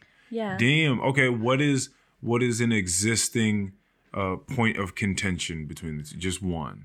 Okay, so for example, when a patient comes to a physical therapist, yeah, we're going to do like cracking the back and stuff like that, but we're also going to make sure they're strengthening their body in the positions that need it needs to be strengthened in. Whereas a chiropractor typically is just doing the cracking and then not doing anything to actually fix the problem and, and keep the body mm. like in that loosened state. So then people so then chiropractors are like, "Oh, buy 30 sessions for $500 or whatever it is." And it's like, "Okay, so you just want these people to keep coming back." Whereas like we want them my goal when I have a patient is I want you to need me as little as possible. Like I want you to do this for yourself. Mm, Like get you to the point where you can take care of it yourself. right. So I think it's just like different philosophies and I feel like like I know people that have gone to chiropractors for like, you know, 5 years, 10 years and I'm like, why? Why not just change the way you're doing it and fix it so that you just don't have to experience it at all? Yeah, and how often would they go Like to a once a week, once a week, once every 2 weeks. and just get their body just realigned and whatever else the fuck is going on? Yeah, and like once you realign it, then like you got to realign it and then strengthen it so that it stays in that Right. proper alignment Yeah. instead of like just letting it go back. Huh. That's interesting. Yeah, I I assume that that has some um, some likeness to pharmaceuticals and just people giving away a ton of medicine. And I know this is this is a point of contention for people because it's not like I'm saying do away with all drugs, all pharmaceuticals. No one at any point in time should take any medication. Like that's not what I'm saying at all. Because I'm certain that when when it comes to medicine, I don't know what the fuck I'm talking about because I'm not a doctor at all. Um, but that there is these two schools of thought, which is one, give them the proper medication that they need, and then there's this other one's like, okay, maybe, maybe not, but regardless of whether they're getting medication or not, let's try to figure out some holistic way of them being able to cure this thing, if at all possible, or at least ameliorate the symptoms of whatever it is that they're struggling uh, with. Yeah. you know like like therapy versus strictly psychiatric help. You know what i mean? Like that that type of thing. So what you're saying is you you do both. Like we're gonna come in here we're gonna fix you up but we're also gonna try to give you the tools to get the fuck out of here and not call me again Yeah. which would be great the, the best day of my life would be when you don't need me anymore yeah. that would be great yeah that's awesome Yeah. And back to like the pharmaceuticals, I have this friend and she recently, you know, was trying to like she's she hasn't previously been that concerned about her health. She recently like went to the doctor, got all her blood work, got her checkup. Like she hadn't she hadn't done any of that before. Um she's a smoker. The doctor prescribes her medication to help her quit smoking.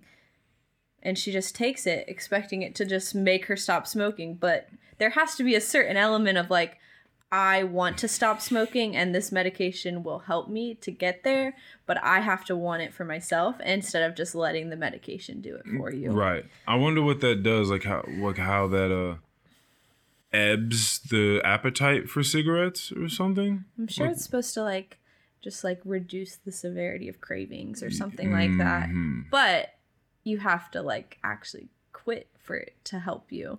And she hasn't quit. She's just like, "Oh, well like the medicine isn't working." And I'm like, "Well, do you want to quit?" Mm.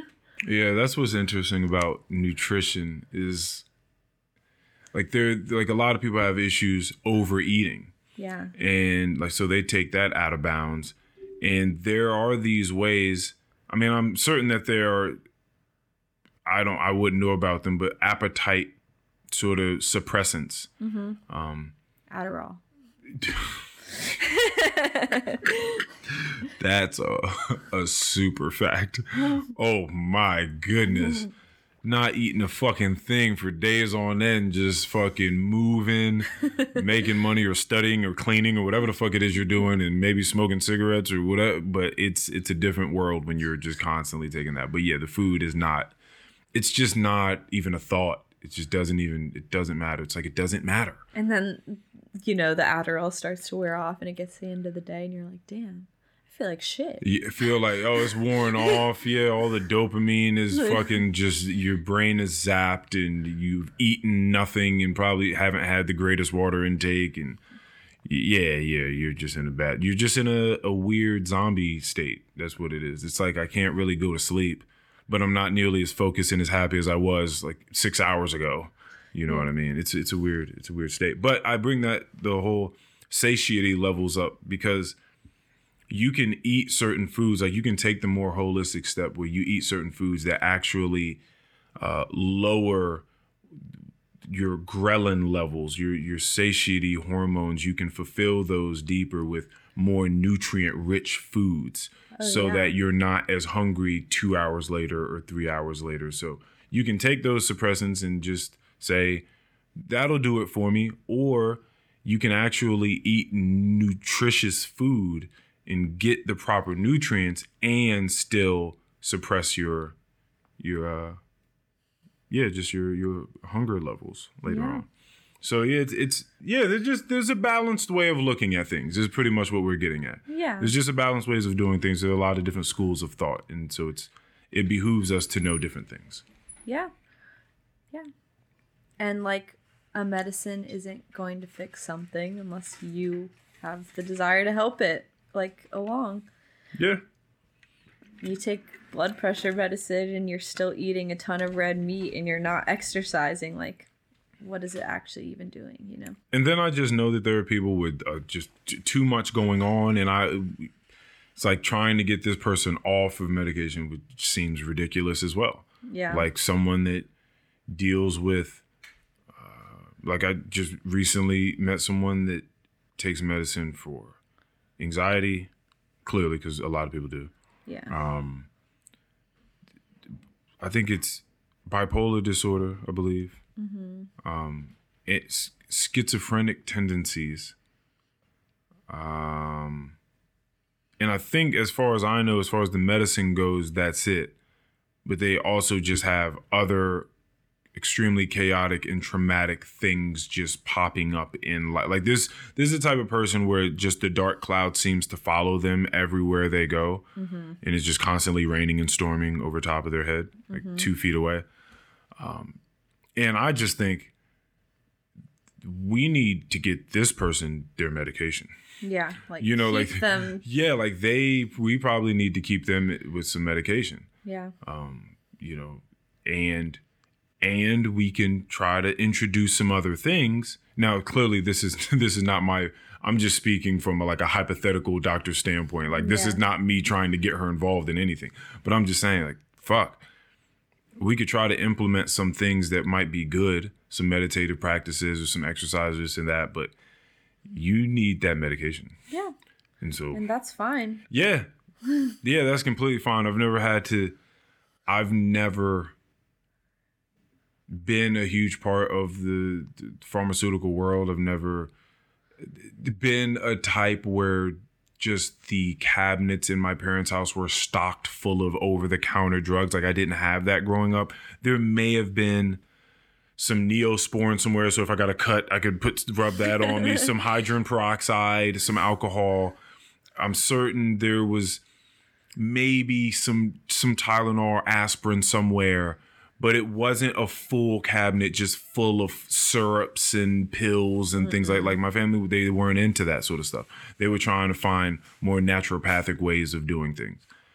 And so my friend recently was funny as I've said my friend and this person literally I've, I've I've talked about the same person at least three times when I've said that, but this person had gotten sick recently, and they were taking like I went over their house and I saw all this stuff in there, and they were like, "This is everything I've been taking like to try to get over the sickness that I'm having," and they had like flu-like symptoms. They had day and NyQuil and like Mucinex pills, and there was you know some like some ibuprofen in there, and there was like a cough suppressant uh, syrup, and then they were taking all these other vitamins and stuff like that. And I'm just like, all right, hold on a second, hold on a second, and, and and then on top of that, there was like this yellow mucus or or discharge that started to leak from their eyeballs, and I'm like, all right, I don't know anything. Like, let me start off with that. Like, I don't know anything. Having said that, I will say this. I think you should stop taking so much medicine. No. I, I, I think that you should let your immune system do some of the work and let it battle it out. And you're just gonna have to deal with this for a little bit of time. Drink a ton of, get your fluids in, take a drink a ton of your waters, put all your lemons and limes and cucumbers and shit you like to put in your water. Go ahead, do all of that. Take get these supplements, like take your vitamins that you regularly take, your D, your C, your all this stuff that the doctor told you you need, your iron because you're iron deficient. All, take all of those things, your magnesium, your elderberry, all that stuff. That your probiotics, prebiotics, that's all great. Do that. all of this other shit, all these other syrups and pills and things like that, you need to at least just scale back. yeah, I'm not saying don't do any of it, but let's just how about you just take take that little cup of that little Kappa Dayquil and that little Kappa NyQuil before you go to sleep at night. Like let's let's scale back to that. like, let's put all this other stuff to the side. Like 36 hours later, like stop doing that and was fine. The only medicine you really need when you're sick is Tylenol PM. That's That's or just just knock the fuck out. That is yeah. I mean, if you're having a hard time going to sleep because having a hard time going to sleep and be, just being sick, that's not tight. You don't want to just be up. It's if you can at least go to sleep. So when I had COVID years 2020, um, I was getting a delirium, like a delirious type of sleep that I was getting. I get people call it. Why do I keep acting like there's not a term for this? People call it like a uh what like fever dreams. oh yeah. Is that what they call it? Yeah, Fever yeah, dreams? Yeah. that's pretty much what I had. But it was awesome to me because I'm a fucking weird, you know, druggie. So like for me it was like tripping. Like I'm like, oh shit, like I'm experiencing this different world where I'm going in and out of sleep or consciousness and there are these wildly vivid dreams that are taking place and sometimes i'm not quite certain if that's reality or not. So i've like when i wake up i'm like wait did that thing ha- did i have that conversation with that person? Was that real? And i'm sweating because i'm fucking i have a fever and I'm a fucking yeah. e- exactly. So i'm fucking sweating. And again for me i like to sweat. Like I legitimately I love to sweat. This goes back to the exercising too. So for me, controlled form exercises in high intensity where I'm like I'm consistently moving.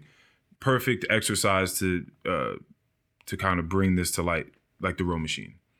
Okay. Like I love to try to focus on just like a meditative state of just like focusing on the pull every single time. Like, okay, I didn't like the way that my back felt on that. I need to straighten my back.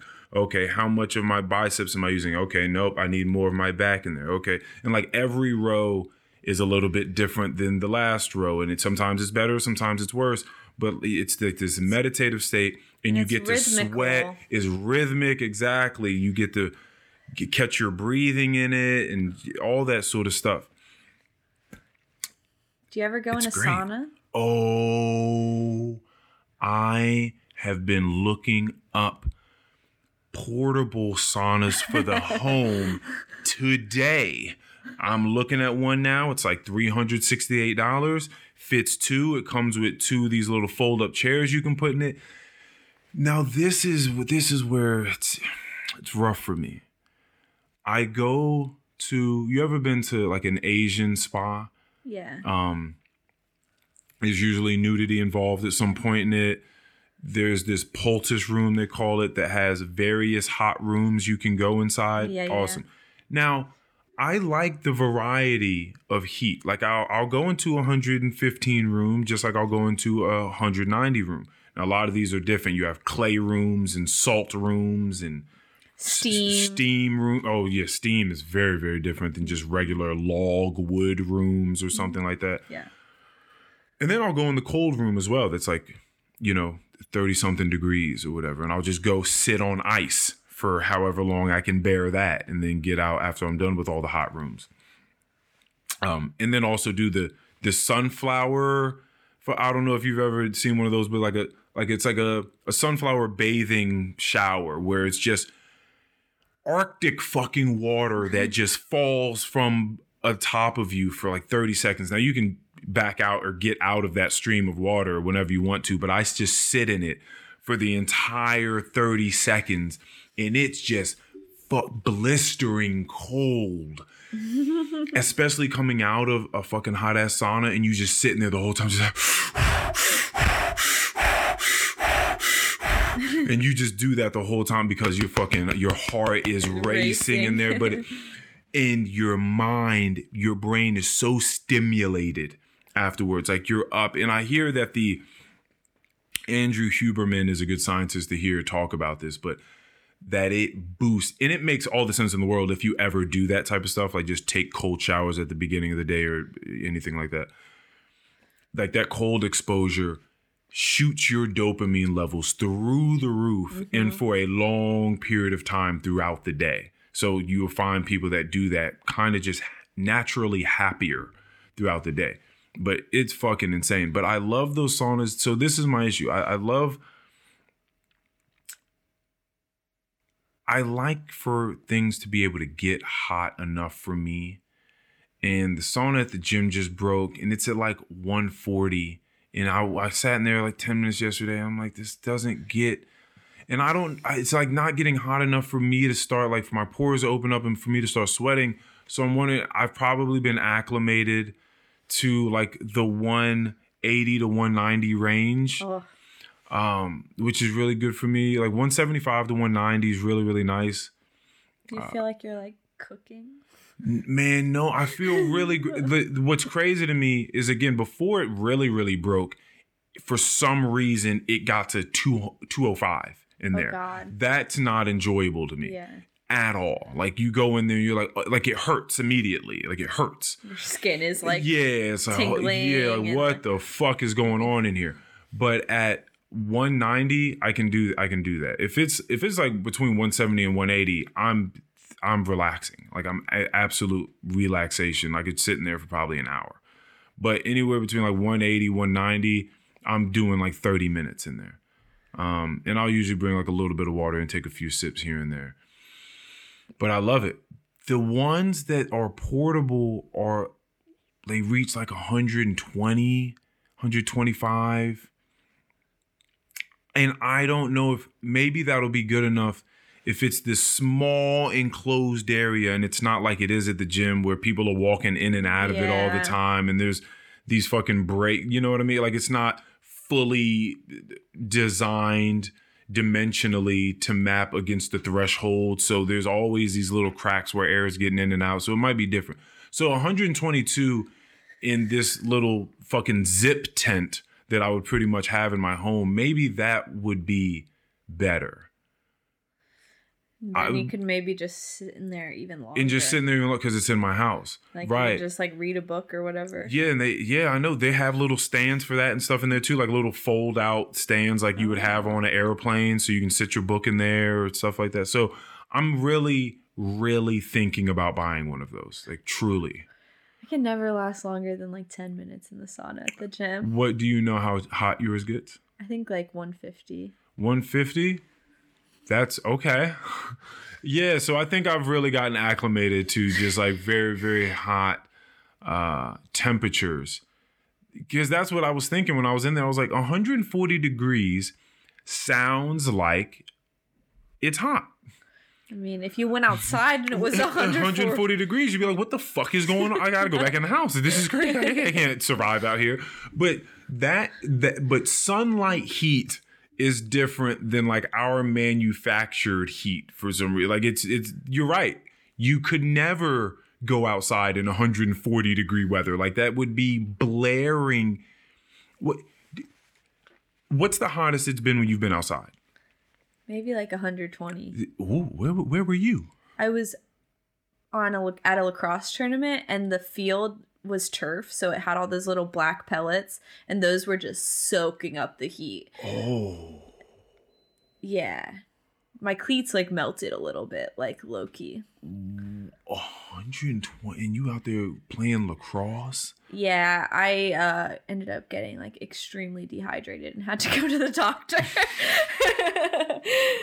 is lacrosse the way that you tore your acl the first time yes. okay Okay, and you said earlier that it was from dancing that I tore my wait ACL. you did didn't you wait No. wait a minute hold give on me give me some credit. i could have sworn there was a time you you tore you came back to me and you said i went dancing no oh i'm so sorry you didn't tear it you tweaked it okay. That Okay. sounds more realistic. okay okay wait do you not even remember the time i'm talking about you uh, don't even remember it that's hilarious Was I limping around to the salamander or Uh, something? I probably, but you. I just remember you was like, yeah, you know how like I've torn my ACL. Well, like I went out and I wanted to dance, and so I was dancing and I tweaked it. So you know now I got to do some some physical therapy for that. I'm just like, why did you?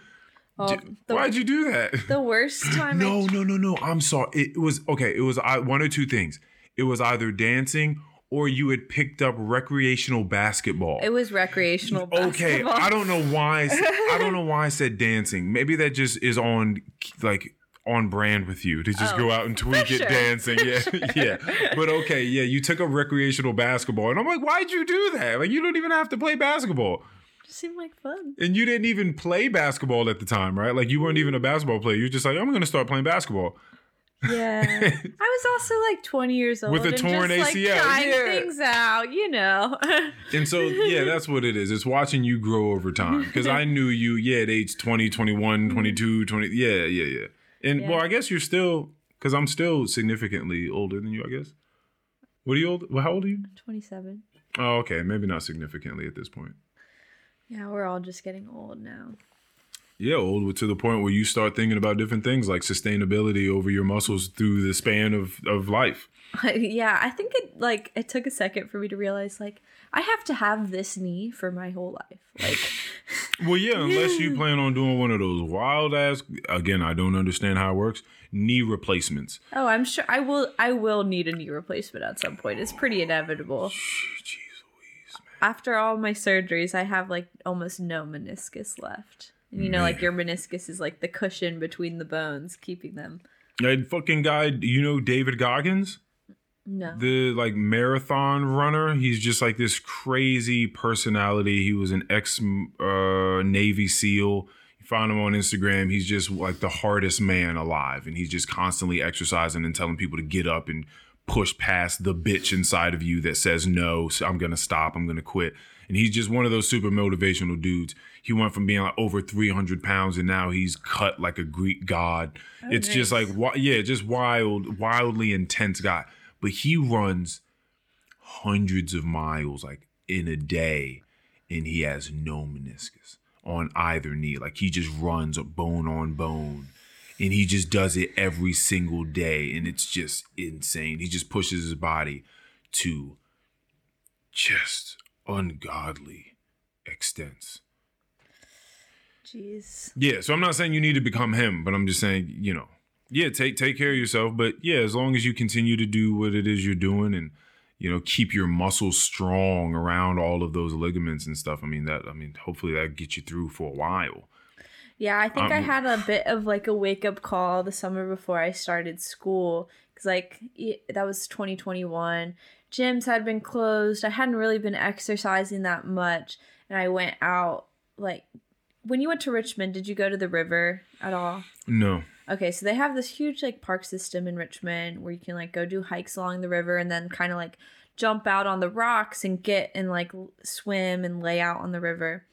So I'd gone out with a friend and we had walked like maybe like two, we had like hiked like 2 miles around the river and then like decided to go get in the water and swim and like go out to the middle of the river by jumping on rocks. Very nice. It was fun. That And- sounds like fun. And, you know, I hadn't even been drinking. I had one beer and we're walking back and I just like jump, go to jump on a rock and I slip and my knee just goes and like it, like I basically like retweaked it. And then we had to hike like that two miles all the way back to the car after I just like tweaked my knee. I was crying the whole time. I was uh I was being real dramatic and I go to the doctor and the doctor's like, "All right, like let's get you let's get you an MRI." He looks at the MRI and is like, "Okay, how like you're 27, like this looks like someone who is like in their 50s. Like the amount of damage you have in your knee, like you should never run again, you should never jump again.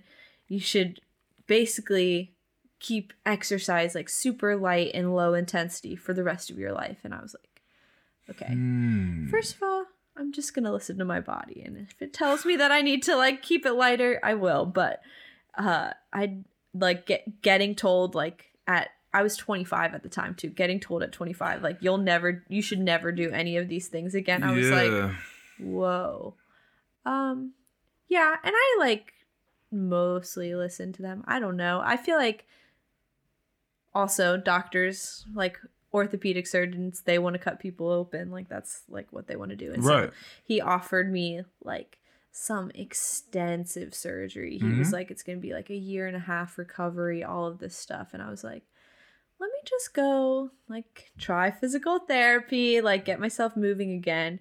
And like since since that point and like me exercising, getting myself moving, keeping those muscles strong, like have had no issues with my knee. Have gone to concerts, have been running around, like you know, doing my thing and Is there anything um, nutritionally that you do to try to stay strong at all, or do you even really think I much mean- about that? I think about what I eat. I'm not like out here just like eating pizza and cupcakes and whatever else all the time. Like I do think about what I'm eating, but I don't like it's not like my main focus or my main interest, I think. Yeah. I don't know. Uh, yeah, like you're not trying to. Do you take supplements at all? Uh like daily vitamin, vitamin C. Sometimes I take some turmeric when Is I'm the daily vitamin like a multivitamin Yeah. type of the deal? Yeah. Sometimes I take turmeric if I'm feeling like inflamed, you know, Mm. like my stomach feels inflamed or something like that. But um I do have a bunch of vitamins though cuz I got I got diagnosed with Lyme last summer. Lyme disease. Yeah. So what do you? Okay, what has that been like? Um it was kind of random. Of course, I was at Bonnaroo. and I like noticed this like really weird bug bite. Like it's huge. It's got like a ring around it. It looks terrible. So I go to the medic tent. I'm like, hey, like, is am I all right? And they were like, you should go to the doctor when you get home and get some blood work. I was like, all right, cool. So I get my blood work. I go to the doctor. I didn't have. I never had any symptoms. I just had that weird bug bite, and I was like, hey. Like I had this weird bug bite. Like I think I should get tested for Lyme. He was like, "Yeah, sure." I come back positive. I'm on this ridiculous round of antibiotics. I'm talking I'm taking antibiotics 4 times a day. Hmm. Absolutely destroying my stomach. I couldn't eat. Like it was it was a really rough and I was on antibiotics for like over a month. Wow. Um and cuz that's like supposed to kill Lyme and he was like, "Well, we caught it early, so we should like really try and like go for it." So I'm on all these antibiotics. I'm not really able to eat much. So I did get some more like supplements at that time because that wasn't upsetting my stomach. That was something I could digest, make sure I'm getting the nutrients. But um yeah, after the antibiotics, got more blood work. The Lyme isn't gone. He was like, just monitor yourself for symptoms.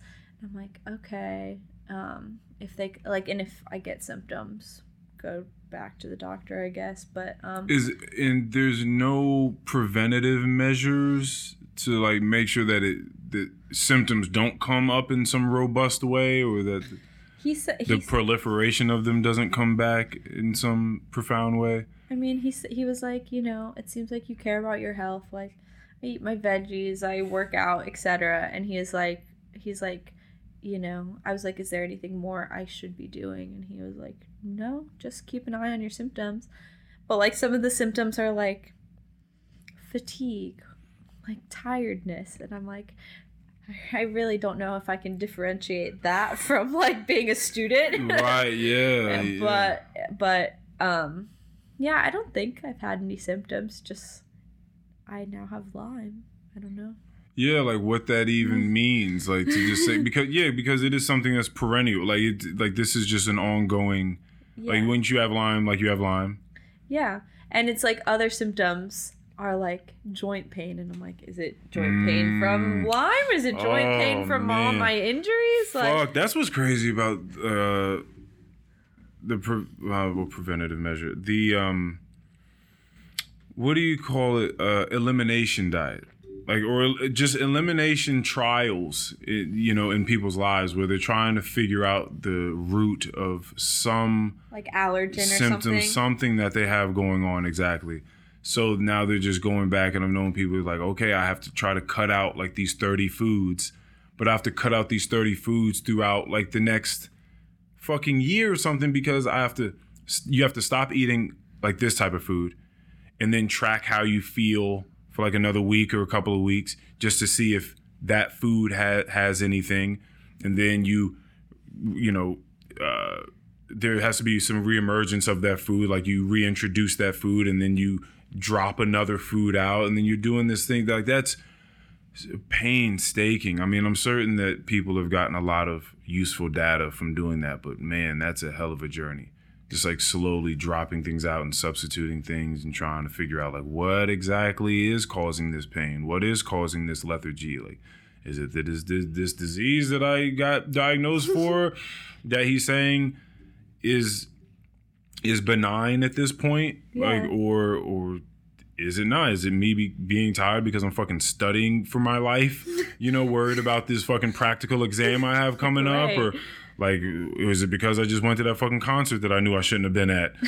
you know what I mean? Like, like where, like, what the fuck is going? That's a lot to try to. It's a lot of factors and variables to try to experiment with whilst you're trying to live an adult life Yeah. with obligations. Yeah, no, I think like if Lyme disease is affecting me, like it won't be clear to me until I'm out of school. Unfortunately. Oh man, and what? And how long is that? Because you, you, I've known a few of you people that are just like lifers, just like just loving school, in school, going to school, getting this master's, this doctorate, this, this, that, and the third, mad diplomas. So how long does your schooling look like it is persisting for? So I've been in school for a year and a half now, and I have another year and a half ahead of me. Okay. But then you can call me Dr. Court. Mm. is that what you're gonna go by, Doctor Court? Maybe. Dr. Court's PT. That'll be yeah. Would you go there? That'll be awesome. yeah, I mean, sure. But then again, I see now you're working with well, whoever you get to work with. Like these are mostly mostly athletes. You want to work with elderly people. I want to work with old people. Old- yeah. yeah. Um, yeah, so this summer I'll be at like just a regular outpatient clinic. Um, so that'll, I mean, I'll probably see a little bit of everything, anywhere from children to, you know, elderly, Mm. because everybody gets hurt. And what is it specifically about elderly people that you want to be around? You just like old people more? Or? I like old people more, and I think like, uh, like exercise and movement, like we've already talked about, is like already like keeping someone's longevity, but also like exercise movement can fight, you know, as you get older, you're more likely to have hypertension, you're more Mhm. likely to have diabetes, all of these things where exercise is actually like one of the best treatments Like the cure, yeah. yeah so it's like i feel like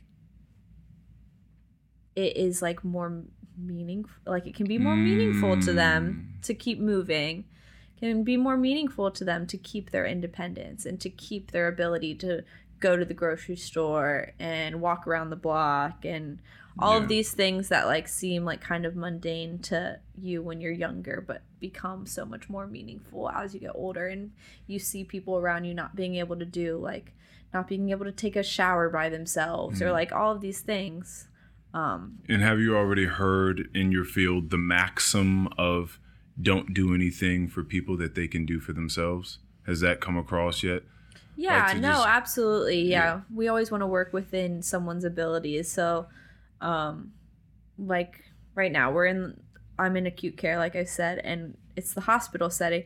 So like a lot of what we're learning is like can we like lift someone out of a hospital bed? But we're also always instructed see what they can do first. Like always see what they can do. If they can get themselves out of bed, why are you lifting them? So Agreed. Agreed.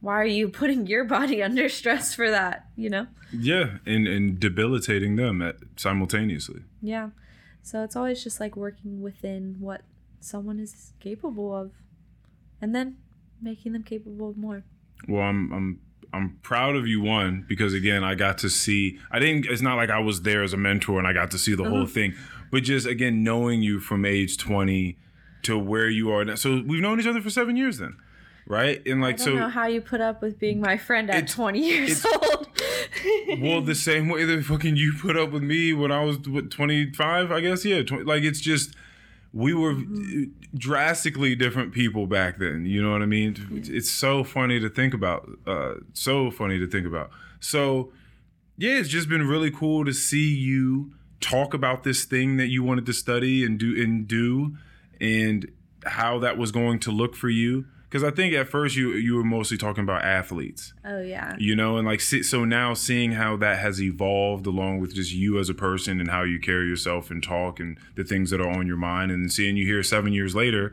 and you're here and again it's like oh fuck you're doing that thing that you were talking about like that's always I always love to see that happen for people. Yeah. Just like you just keep doing it, keep your mind there, keep steady yeah. get rid of all those fucking distractions and you know we're not always good at that but we get better and better and we scale back We're scaling we scale back. back and you fucking do the thing and that's awesome Yeah. so i'm i'm, ha- I'm proud of you for that and i'm also happy that you just that you popped up here and just did this Yeah. you know it was No, a year and a half ago that we talked so i'm glad that you were just like yeah sure i'll come over there we can chat whatever Yeah. so i'm glad we did this Yeah. high five thank you very very much this was episode 162 of my of my podcast See, you're staying persistent with what you want to be doing too. I am.